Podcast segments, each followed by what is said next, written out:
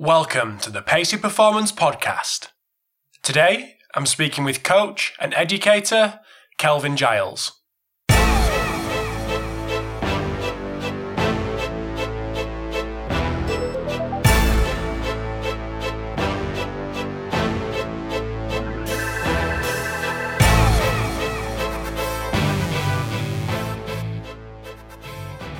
This episode of the Pacey Performance Podcast is sponsored by VALD Performance, the team behind the NordBord hamstring testing system. So, the NordBord is the fastest and easiest, most accurate way to measure hamstring strength. So, with the NordBord, you'll get the right information to make the right decisions at the right time. If you want to check them out, you can check them out at valdperformance.com. This episode of the Pacey Performance Podcast is sponsored by Train with Push, creators of the Push Band. So, the push band is the first scientifically validated uh, wearable device to provide objective insights into your performance in the gym. So, using accelerometers and a gyroscope, the push band is able to use bar speed to regulate load and volume based on your ability in the gym on any given day. So you can use the push band to quickly establish uh, 1RMs with submaximal load so you can plan with confidence. So the Pushband portal also allows you to create programs before entering the gym uh, to make change on the fly depending on how you are performing on that given day. So you can customize everything from target velocity ranges to differentiating velocities for warm up and creating working sets and supersets uh, for yourself or your athletes. So if you do want to know more about Train with Push and the Push Band, get yourself over to trainwithpush.com. They also got a great blog, so you can catch up with some guest bloggers such as Mladen Jovanovic and Dan Baker. So be sure to check them out at trainwithpush.com. Thanks for tuning in to episode 84 of the Pacey Performance Podcast. So, really excited again to bring you a fantastic guest, one that I've been stalking for a while uh, and got in touch with uh, right at the start when I started the podcast because I really wanted to get him on, and that's Kelvin Giles. So, humble guy, absolute legend. Uh, you'll love the chat. I'm going to get straight into it. Um, let me know what you think on Twitter, uh, on Facebook. Um, and if you do enjoy the episode, uh, please feel free to to share the podcast um, and and let everyone know uh, let everyone know your thoughts. So again, appreciate your support, uh, and I'll speak to you soon.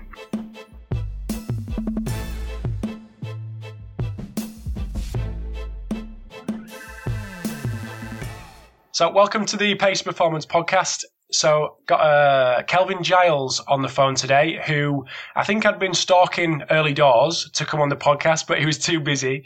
Uh, so, really excited to get him on uh, onto the podcast tonight. So, welcome to the podcast, Kelvin. Thanks uh, for the invitation. Uh, it's uh, nice to, to, talk with you. I, I, you have been in touch a few times, and I've always, like you say, I've always been too busy, but yeah. less busy now. So good.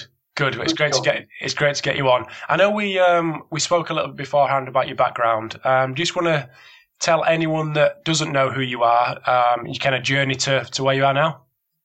There'll be plenty out there don't know who I am. I'm one of the famous ones. There's some there's, there's some brilliant practitioners worldwide, and, and I'm certainly not one of them. But well, I started off as a as a PE teacher. Yeah. Uh, I trained at Madeley College, which is now closed, um, in Staffordshire.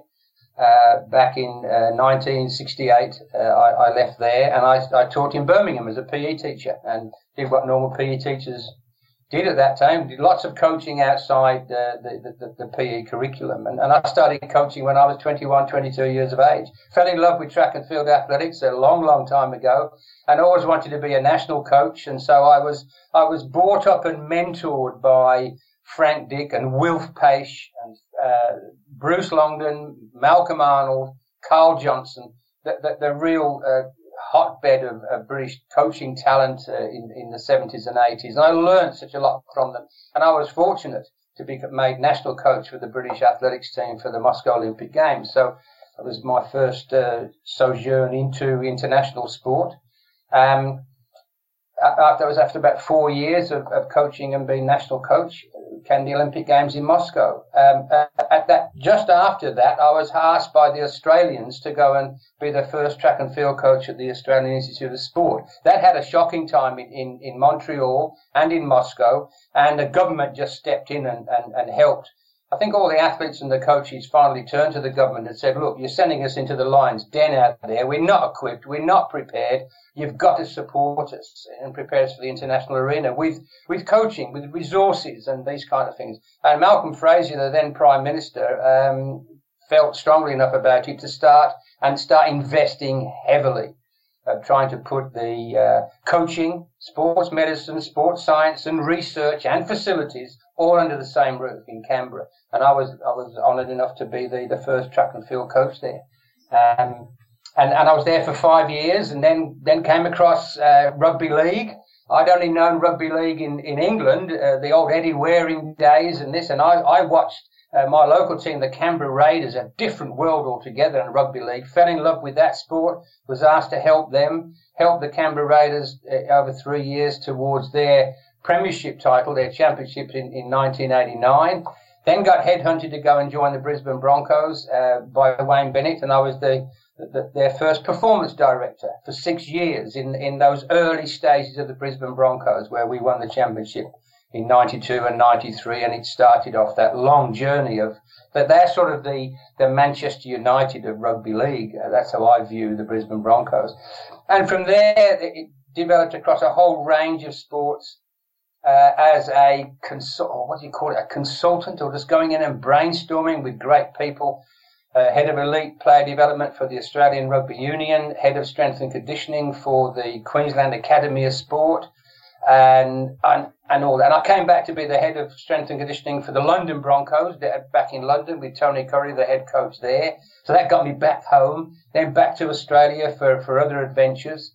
And then I think it was about 2007, uh, uh, uh, London had won the games bid, and I started, along with lots of other people, um, were asked by many uh, of the British organisations to come across and try and give them the, the benefits of what we learned under the Institute of Sports system. I mean, from the 90s or the late 80s, 90s onwards, Australia were really punching above their weight internationally. Uh, they'd found a way of putting all these things together. Uh, the UK started to copy that through the different Institute of Sports. And of course, having been down that pathway, I was asked to come back and try and help a lot of individuals and coach athlete units and sports and national governing bodies uh, so in 2008, I, I, thought rather than just retire, I thought I'll come back home.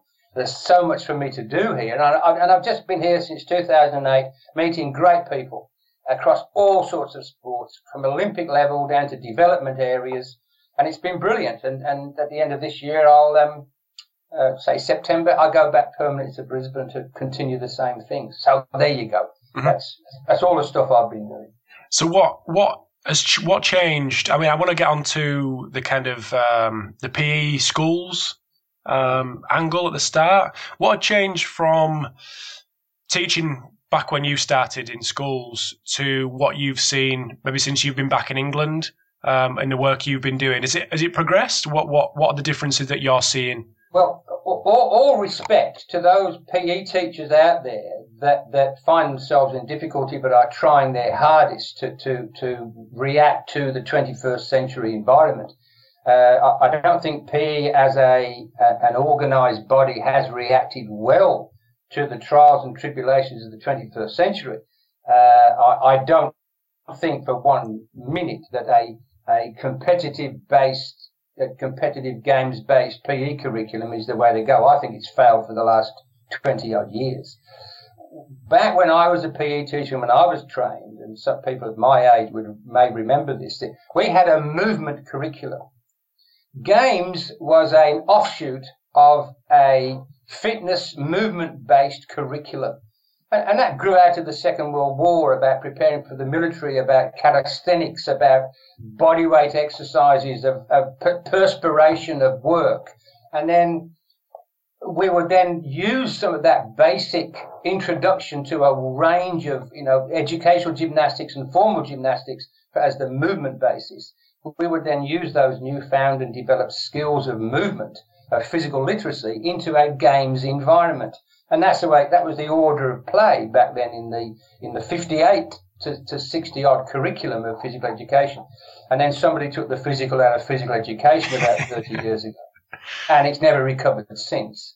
And when you look at what um, Sandercock and people are doing at Essex University and, and, and looking at the not just the, the skill levels of modern day young people, but their fitness levels, their ability to be fit, to be alive, are, are falling dramatically. We have a very unhealthy uh, young generation. Um, in fact, there are, some people have said that this is going to be the first generation that doesn't live as long as its parents if it continues this sedentary existence. And unfortunately, physical education that, that used to be that, that one that one aspect of their lives that they could depend on, that they would have regular physical education, and it was physical, uh, has has gone. You know, 15, 16, it's become it's become optional. Yet we face such a catastrophic level of a lack of health and well-being with our younger generations that I've been expecting physical education to change its mind on being a competitive games-based curriculum and get back to being a movement and fitness-based curriculum.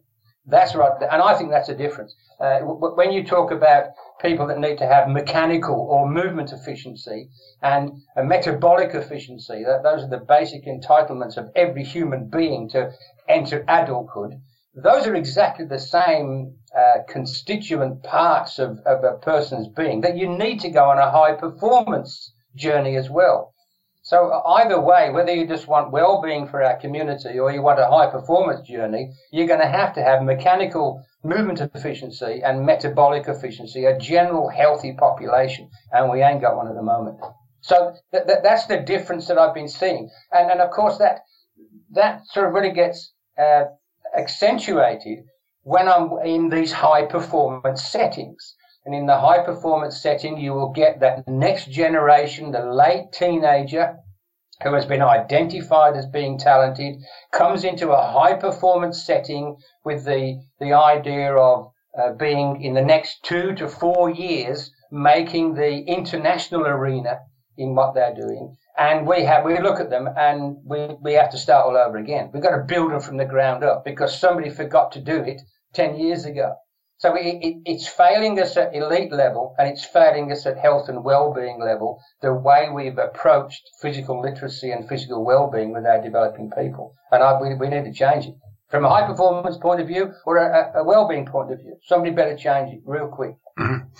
So from how you were educated as a, as a PE teacher, going down that kind of obviously a clear coaching route, to what you see PE teachers go through in 2016 or 2000, 2010 or whatever it may be, are they geared and educated to tick the boxes that you've all just mentioned? I, I don't think so. I see a bunch of scientists. Mm-hmm.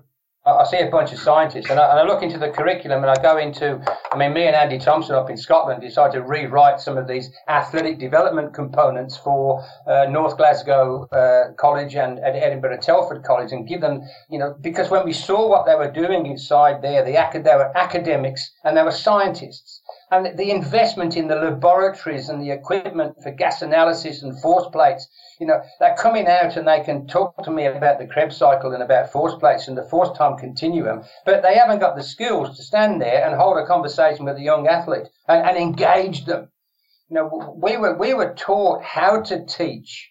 I mean, the number of coach education courses that, that we, we've changed in recent years, a small group of us around the world, we're all having a little go. It's no use us moaning about it. We have to try and do something about it. So for those of you in Scotland, if you all you've got to do is contact Scottish Athletics and look at the athletic development course that has now been created up there to try and bridge the gap of all the things that have been forgotten uh, and not being done that we've been expecting PE to do. Well, if you're expecting PE to give us physical literacy, forget it, which means that clubs with the seven, eight, nine year olds coming in, they've got to be equipped to develop physical literacy before sport specific stuff. Are they equipped? No because coach education is all about technical and tactical. So really from a physical education point of view and the technical and tactical or the development of all the four pillars in, in, in, in coaching that we need, coach education is not doing the job and teacher training is not doing the job. Uh, and and the, human movement studies are all science, science, science, science. It's not. Coaching is an art. The scientist will make me a better. Understanding science will make me a better artist. It's the artistry of being a coach that is the key. Sorry for all you scientists out there, but that, that's it. I, I appoint people around the world in, I mean, all over the place, and I, I don't appoint many PhDs. Um, PhDs like Dan Baker, who, who earned his PhD by, by presenting his data from training the Brisbane Broncos in strength. That was a very, very worthwhile and long-term PhD. Because here's a bloke that spent, spent 99% of his time delivering the, some of the best strength training you've ever seen for a, a high performance setting, and at the same time, slowly over what 10 or 15 years, gained his PhD. Now that's a different scientist, as opposed to the people that apply for jobs in a high performance setting and have never coached in their life, but they've got an MSc and a PhD in, in, in sports science and wouldn't be able to stand up and hold a conversation with an athlete. That's unfortunately where we've gone wrong in our um, in our education processes. Mm-hmm.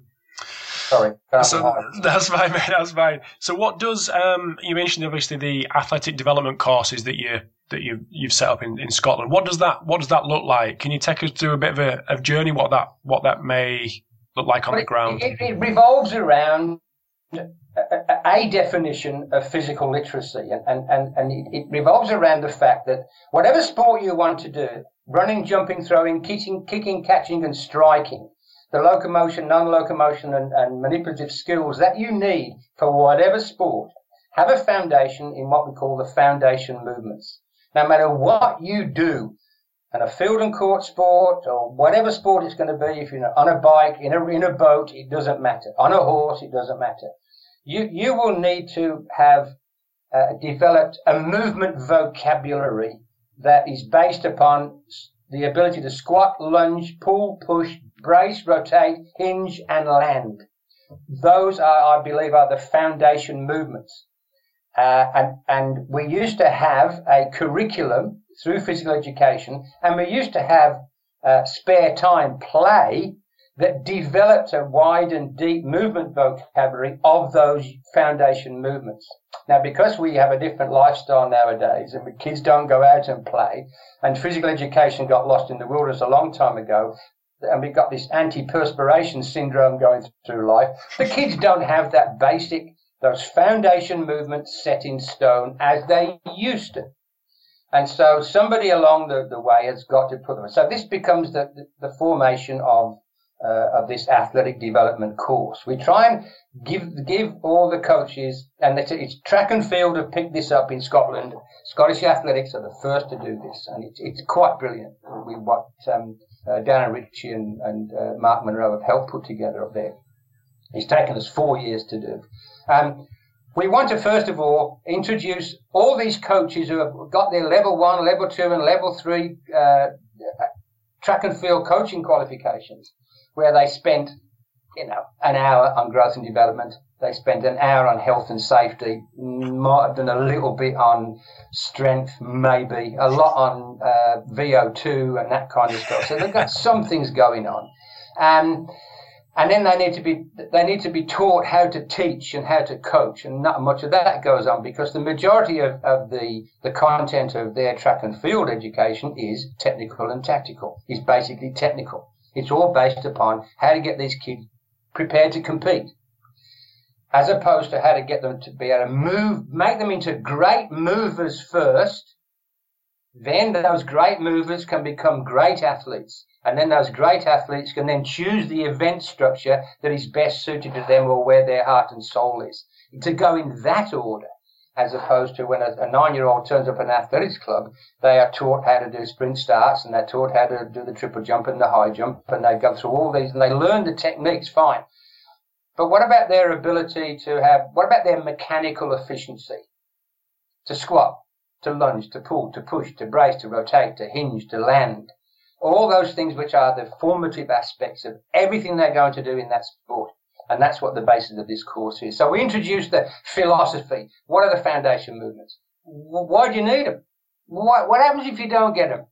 What happens if you, uh, when things go, wrong? well, that's how people get hurt. So we talk about injuries. What happens through the different maturation stages? What, what happens to a 7 and 8 and 9 and 10 and 11? What's the difference between a 9 year old and a 16 year old in all this? But what about this, this maturation? What about peak height velocity and peak weight velocity? What happens just before and just after puberty to the girls and to the boys? Why are the girls getting injured more than the boys? How can we do something about that? Shouldn't we start neuromuscular training development with the girls two years before the boys? They'll mature to, and all this kind of stuff to get it in the context.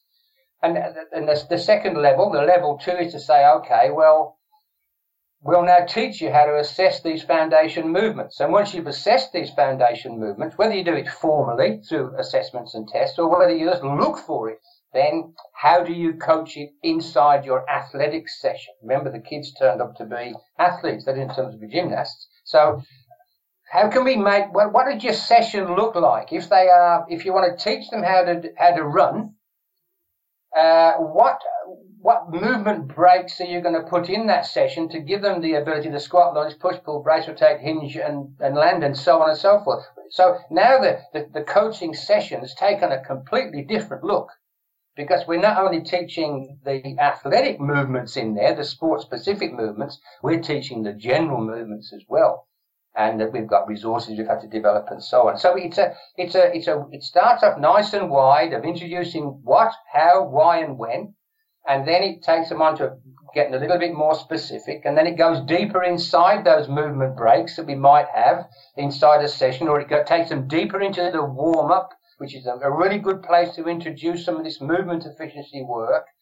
At the same time, making sure that the, the development the technical and the tactical elements are going on at the same time. So, in, in other words, what we're trying to do is to, because there's a massive hole, a catastrophic lack of athletic development with our youngsters nowadays, we've had to find a way of changing the way that we coach. And, and the way to do that is to change the content of the session. And but to do that, you, the the coach needs to understand, and you need to win the arguments, the background and the rationale of why is it important to have these four pillars in the session. At the moment, you got one technical. What about the other stuff? Technical, tactical, physical, and mental. So we're dealing with the physical development component in this athletic development course. And of course, we try and also develop that that mental development, the behavioural development as well. So, sorry, I've rambled a bit there, but That's fine. The, the, the, course, it starts off general and gets very specific. And we, have actually said to the UK Strength and Conditioning Association, we believe that this should be, before they come to the UKSCA and get their level one in how to teach the clean, you know, I mean, come on. Then this day, why don't you go through these four layers that we've developed of introducing total athletic development to start with? and then finish up teaching them how to teach the clean to get your level one certificate. Uh, and we're just seeing if they're willing to to uh, to have a look at this. So, sorry. And how uh, well and how well's that been received, Kelvin? Uh, I've left that to Darren, uh, and uh, at the moment we, we have presented it to them, and we haven't had a re- as of today we haven't had the reply back. I did if I go back when I first, uh, 2009, I came back across and got, got introduced to the UKSCA then. Um, and two Australians were on the board, Narelle Sibte, who I'd worked with in Australia, and Phil Morland. And Phil's up in Scotland as the head of strength and conditioning and performance for the Scottish Institute of Sport at the moment. And I'd worked with him in Australia for a long time. They were on the board. And my, uh, that first year I presented uh, at the UKSCA National Conference an hour on why. Why do you think we should all go back to developing this athletic development stuff? Foundation movements. I presented that then. Um, and then chipped away with the UKSCA to say, look, you can have this course if you want. I've already written it. You can have it as a, as a level one. You can bolt it on. You can do what you like. And I never got any, any response from that at the end of the day. Hmm. Uh, nothing, nothing came of it. And I, so I, I realised that the UKSCA back then, 2008 to 2011, were, weren't interested.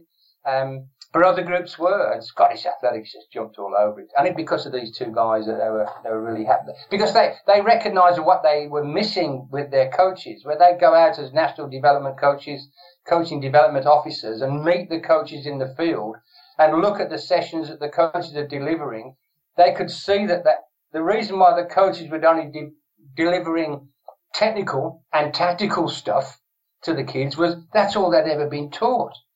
And then so we, we did a few workshops in Scotland and all the coaches said, Hey, we want to do some of that. Can you teach me how to do that? And we said, well, hasn't anybody taught you that? Said, well, no, it's not in the curriculum. So the athletic development curriculum is now, to me, alive and well in its formative stages, being operated through the Scottish Institute, uh, Scottish uh, Athletics up in Scotland. Um, we, we, have got that. Um, I still own the intellectual property on all that, and I just keep saying to all the national governing bodies, "Do you want it?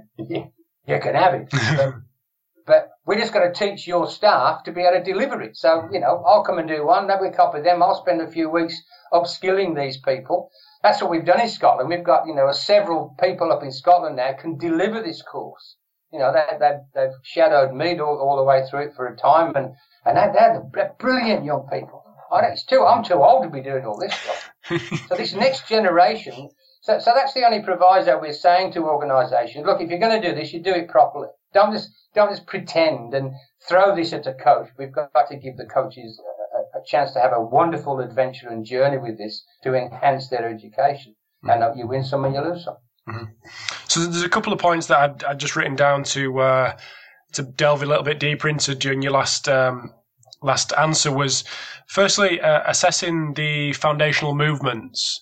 Do you just want to talk to us about that journey and how that's kind of developed and, and what it may look like? Well, go back to the '90s when I was at the Broncos, at the Brisbane Broncos, and uh, I mean that was a that was a formidable team back in '92, '93. I think you can actually go onto YouTube and watch the '92 and '93 grand finals in, in, in rugby league and just see this was a good this was a good side. But it took us uh, took me and Wayne.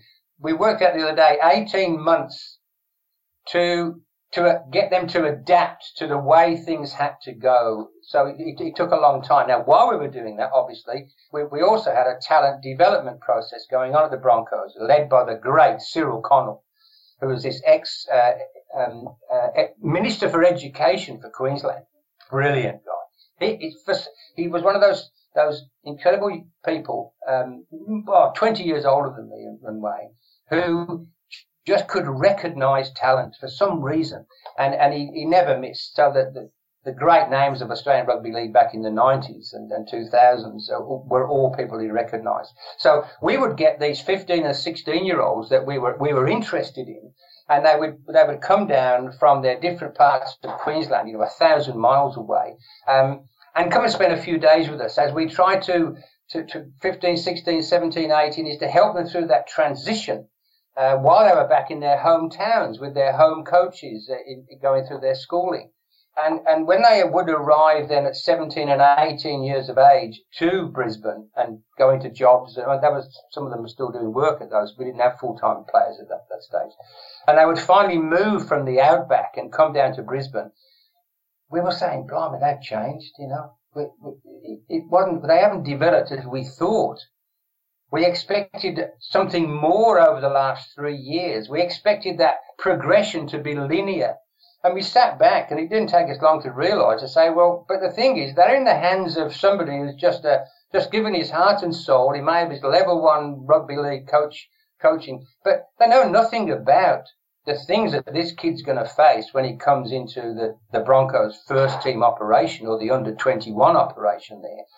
And what are the things that we've got to teach them? Well, from my point of view, from the physical development point of view, we had to, this is a running game. We, and every, all the coaches I meet around the world, uh, well, lots of them, and whenever I talk, they can always tell me how fast their athletes have got to run or how far they've got to run. You know, you go down to a, just an athletics club last week here in Birmingham. Well, what are you doing for the, the, the speed session tonight? You ask the question. Uh, and they go, oh, I'm doing um, three sets of three times flying 30. so they know, they know how far and they know how fast.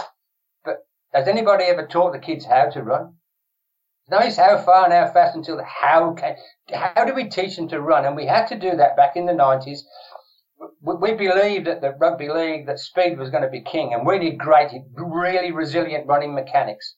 Well, these people back in the bush uh, where these kids were from had no understanding of this. And so we recognized then, well, maybe from the age of 15 to 18, we need to go back out to their home clubs and support that coach, support the parents to understand their running mechanics, their strength development, their stability development, their flexibility development, their nutritional development, their hydration development, all those things that they would have to be well armed with.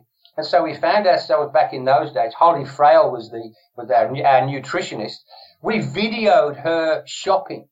We videoed her cooking the right foodstuffs. And so mum back home with the 15, 16 year old potential Brisbane Bronco for the future understood a bit more about nutrition. Then I had to, then I, I got them, we had a videotape in them days, remember folks, we don't, we don't just have found computers back then, still, pencil, and paper. um, we would, I'd video, look, what, when you get here, you're going to have to be able to squat and to lunge and to pull and to push and to brace and to rotate and to hinge and to land. These are the, I, I already was aware of that way back then because every athlete needs to do those things. So I filmed all those things and filmed some of the Broncos doing them and progressing them. And every one of these kids got this video and we, and we gave them three copies, one for them, one for the parents and one for their coach. And we sent that out. And we, so it was way back there that we recognized that, that there could be some foundation movements to all this. Let me jump you forward to the Queensland Academy of Sport uh, 2000 and I was there 2002 to 2005, and it, it, it's it's won 65 percent of all Australia's Olympic medals from the Queensland Academy of Sport. This is a special place, and, and I was I was really lucky in the staff that I could get. And, and some of your colleagues out there might know the names of people like Lachlan Penfold, Dean Benton, Suki Hobson, uh, Scott Dickinson, uh, Chris Gaviglio, uh, uh, and uh, all holding down some of the world's best positions now. Like Lachlan is at uh, the San Francisco NBA team. Uh, Suki and M- Mike Davey are at the Milwaukee Bucks. Dean Benton's back. We've been with the Leicester Tigers. He's been with Australian Rugby Union. He's with the Melbourne Storm, and he's about to make another gigantic step and influence the Northern Hemisphere. Uh, Johnny Pryor with with with, with the, um, the, the Japanese rugby team. These were the guys that I had at my disposal as as members of staff. I mean, just the A team. So I was really lucky, you know, to be able to have met these young people when they were in there. Lachlan was 20 when I first met him. And, and, and, to watch them and manage to work with them in this in this Queensland Academy. So we get these, um, for example, we get the, these under 15, under 16 girls coming in, as being the best netball players. And their, our job was to turn them into netball players, not just for Australia, but for the Super League netball teams that play in Australia. Now, Australia are pretty good at netball. Um, that they, they really are pretty good. And so we were playing our role from the Queensland group, and the Queensland Firebirds were our uh, local team. Uh, and our job was to take them from being this great potential to being international athletes if we could.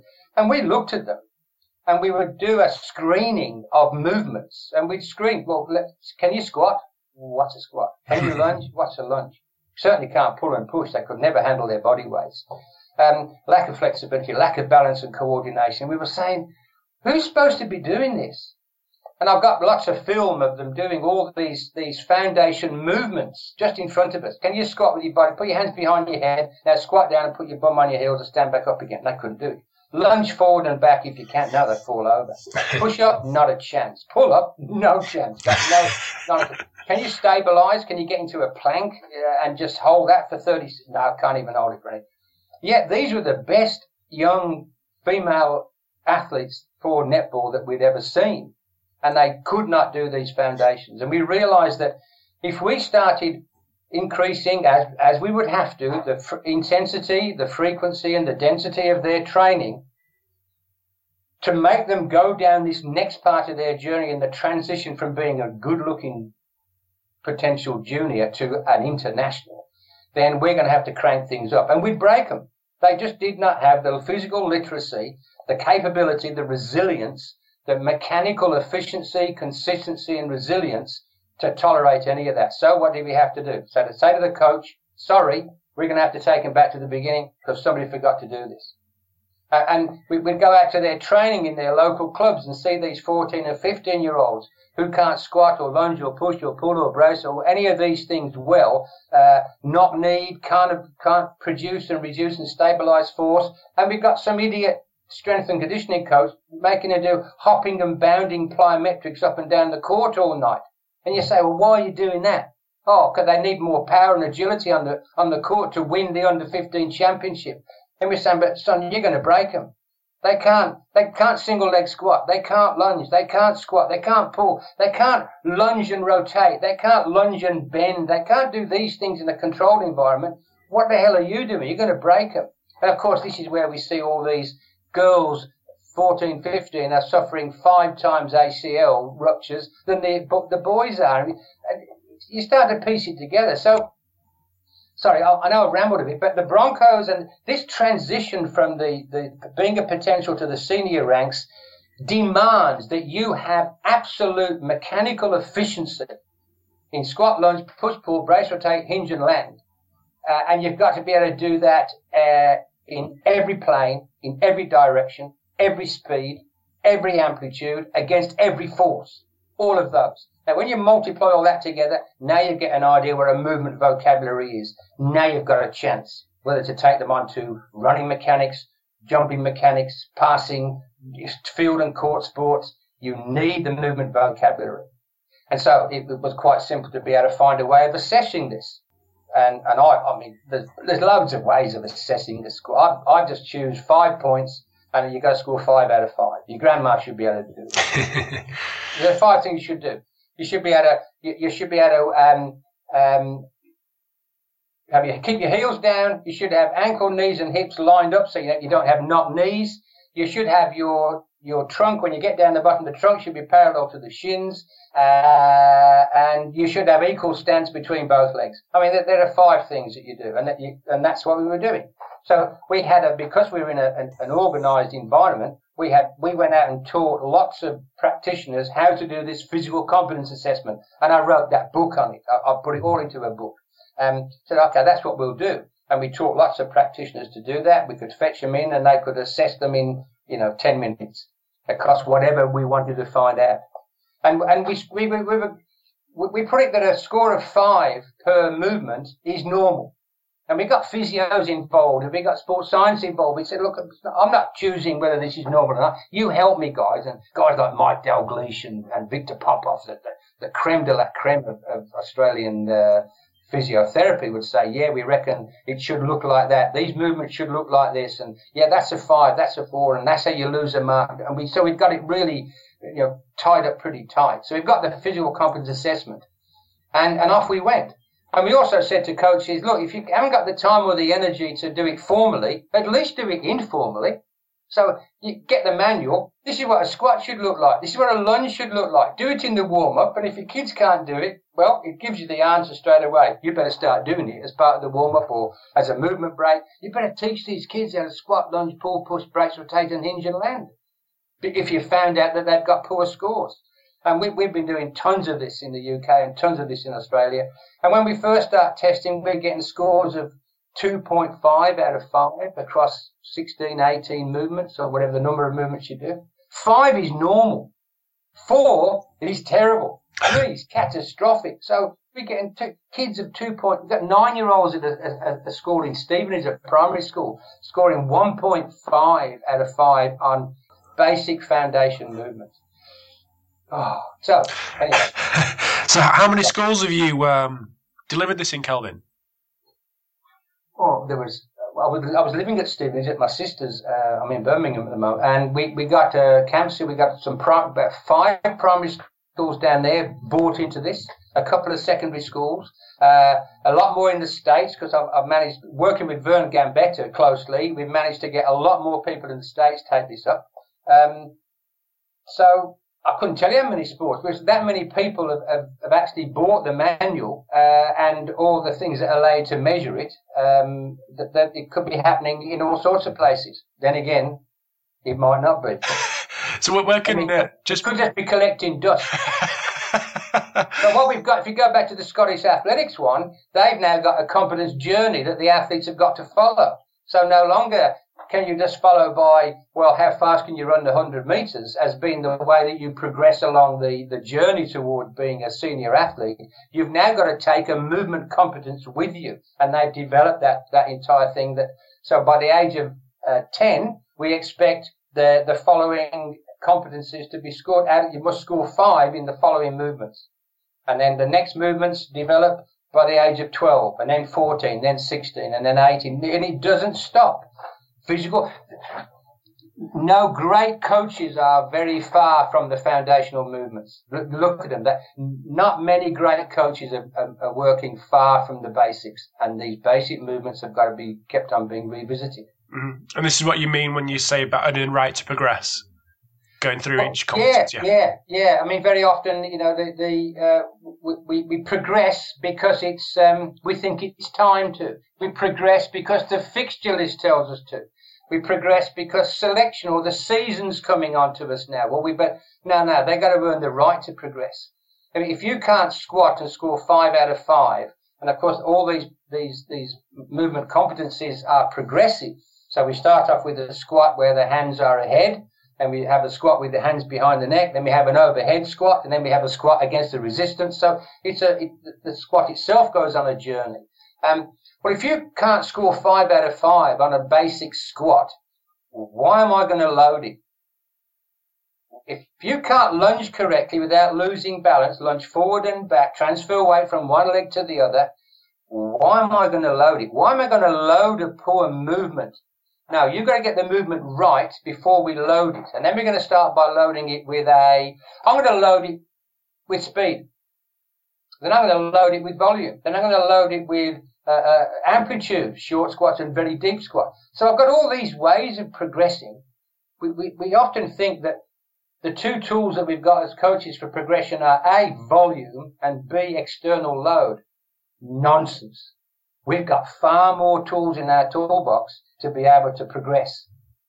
And, and to me, I'd rather progress. I know I've got to, I know I've got to progress in terms of force. I know I've got to do that. You want to run fast? You better better produce some force. I know that. I know about maximal strength. I know about rate of force development. I know about peak power. And I know that's part of the journey, inexorably a part of the journey. But before I start flirting at that end of it, I'm going to progress them with speed and amplitude and complexity.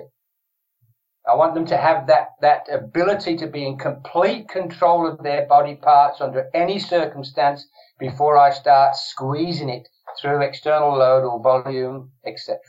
So to me, that's the journey we have to go on. Physical literacy through this movement efficiency to start with, and then earn the right to progress those along their journeys greater volume, greater speed, greater external resistance, greater power, whatever, and also to progress and, and, and take those into a sport specific setting. Mm-hmm.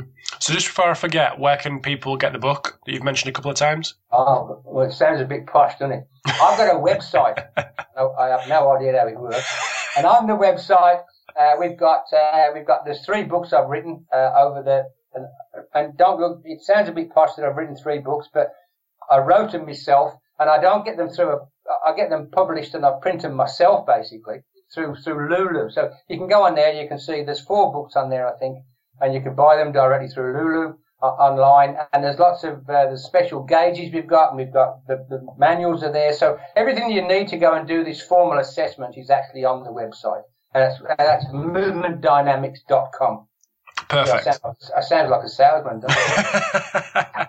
Just a couple of uh, last things. So I put it on, as you know, I put it out on Twitter, and um, and a couple of people got back to me. So just two two last things. Uh, one from James Baker, which was um, how do you make the basics that you've mentioned uh, constantly through through the chat uh, engaging for younger age groups, as it'll differ across, you know, what a seven year old to a sixteen year old by really sound pedagogy, by sound teaching, by understanding learning how it's supposed to go on. Uh, and it, it, sounds very trite to say it's got to be fun. Well, if we if the only tool that we've got in our toolbox is to tell the kids what to do by these narrow drills, robotic drills, then it's going to be more difficult to keep their attention. So again, we've got to look at the we've got to look at the continuum of maturation. If they're seven, eight, and nine year old, they got the attention span of a gnat. So the last thing you want to do is start talking to them. You just say, right, do this, do this, do this, follow the leader. A quick demonstration. You have a try. You have a try. You'll learn it eventually. You won't learn it tonight, maybe, but in the next few weeks you will. So straight away you've dealt with their expectations. You haven't said, look, the great soccer players can all do this. I want you to do it now because they're, they'll, no. You, the other thing is, can you give them time to experiment with it and to, and to get it wrong? So they've got to try and find the solution themselves. So again, another tool in your toolbox is, it's understanding this implicit to explicit learning environment.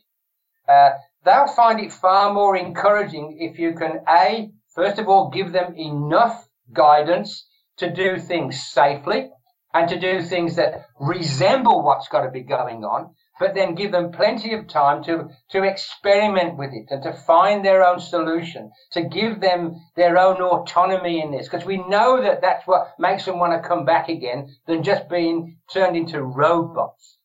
So work out how you talk to them with the expectation level. Work out that they, something that they can actually do that, that that's, that's safe enough to do. Here's an example of teaching the kids how to throw. All right. And this is not from me. This is from from the, the, uh, a friend of mine in, in the state, from Greg Thompson. He, he, deals in primary school teaching. So how's he going to get the kids? They all they all want to be baseball players in the state. So he's going to introduce throwing to them at the age of five and six. He's a primary school teacher. So, so what's he going to do? So all he did, he, he got the nice implement, which was nice soft balls with a little bit of weight to them, and it wouldn't matter if they hit you on the head; they weren't going to hurt. And he put a line on the wall, uh, halfway up the wall, and the kid stood within what four paces of the wall, and he said, "Kids, all I want you to do is hit the wall above the line. Anyway, I don't care any way you like, but the only law is this: you've got to pick your own ball up afterwards." And so they just threw it, and it looked it, it looked terrible.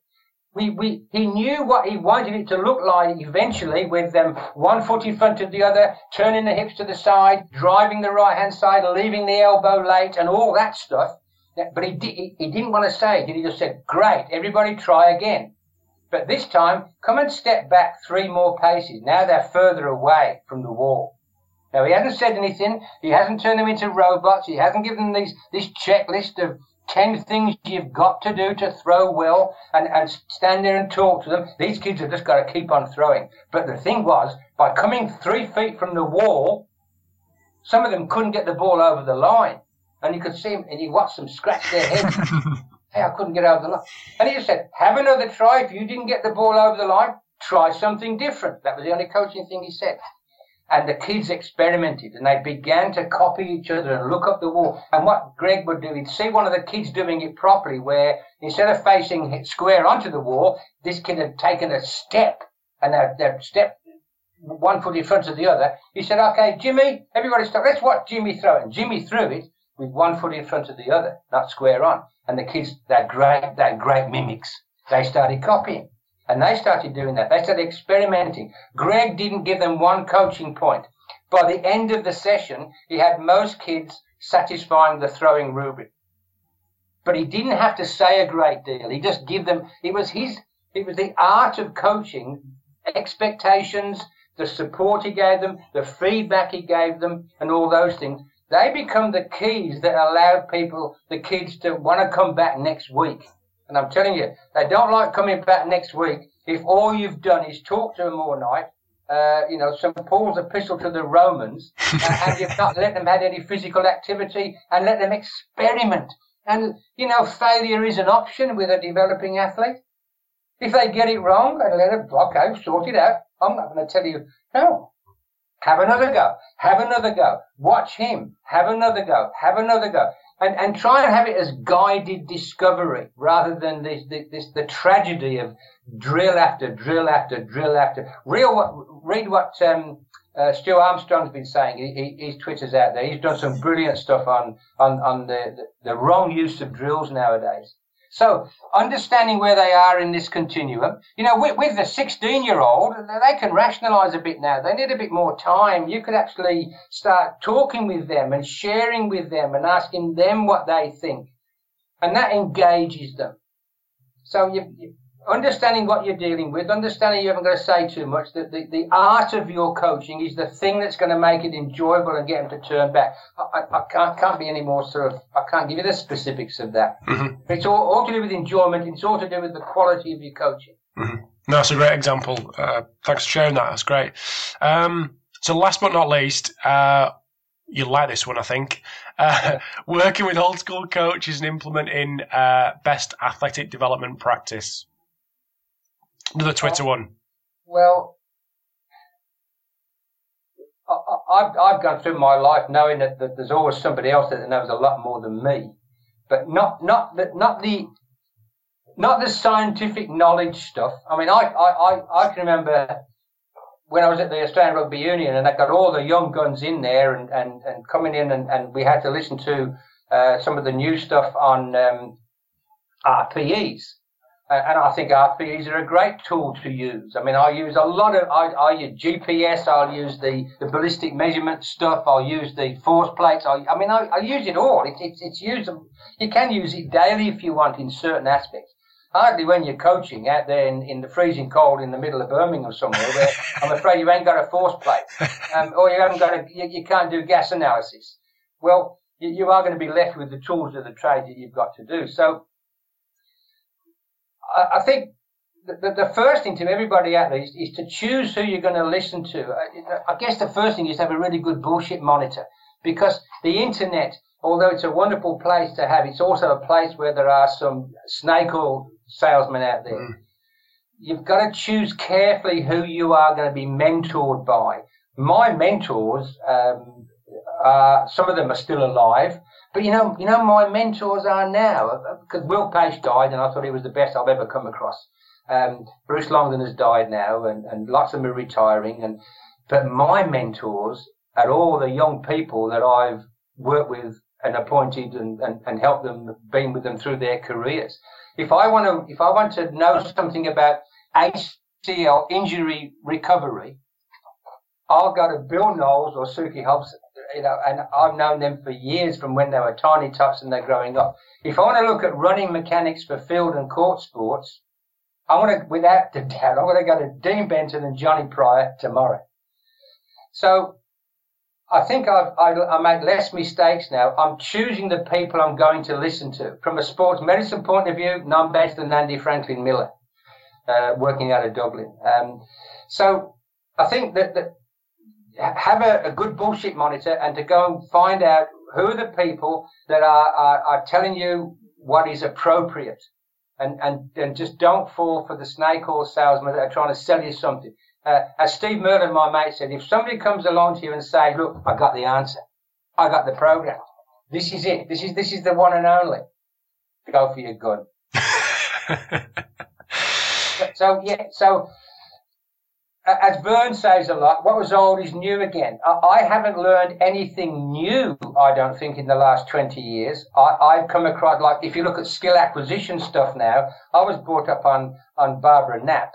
Uh, go back and and that got me working back in the 60s of understanding how, how people learn things, uh, Piaget's learning principles. So, you know, old farts like me, we, we, we understand about learning where research has gone in neuro in neuroscience nowadays, understanding brain plasticity. I, that's a new one for me. That's really helped me understand about return to play from injury a lot more understanding about brain plasticity because that's where research has gone. But some of the basic stuff that you're going to need of how to put a program together, where to stand, what to say, what not to say, how to progress things, uh, I think they've already been done before, and there's some great practitioners out there. You've got to choose which people you speak to. And I'm telling you, in the UK, I've come across see a whole host of them. There's some really good, talented people over here. Mm-hmm. Well, uh, I think that's a, a good place to uh, to finish up and just thank you for your time. But apart, I'm sorry I've rambled. No, no, no, not at all, not at all, Kelvin. It's uh, all good. So, apart from your website, where can people keep in touch with what you've got going on? Uh, email me. I'm at kbgiles at gmail.com. Mm-hmm. Um, uh, I, I, do I do that Twitter stuff, and I think that's at at KB Giles. I think yeah. I've forgotten yeah, that. I think that's so true. I, I, go on there uh, and look at the people I follow. If you if you're not sure who people uh, tell, uh, got good common sense, look at the people I follow. So at least it's it's my just my narrow opinion on who's telling me the truth out there. I'm not saying I've got everybody. I'm only following about sixty people, um, but I, I can I know I can trust them.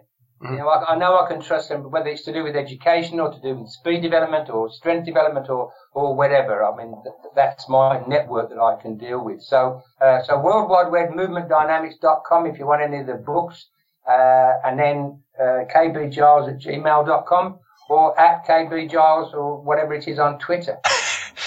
Perfect. Sounds good, doesn't it? Yeah, you reeled that off nicely. I like that. Good.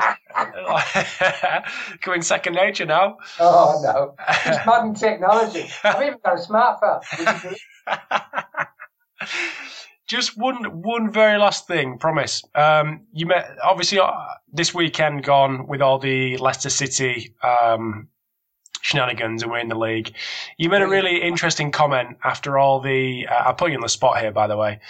After all the kind of furore around the BBC doing the sports science um, kind of interviews and things, and, and people kicking up a fuss. And I saw, on BBC News they were they were fascinated because um, somebody said they're doing ice baths. Which was juice, which was unbelievable to the to the dude who does the sport on the BBC.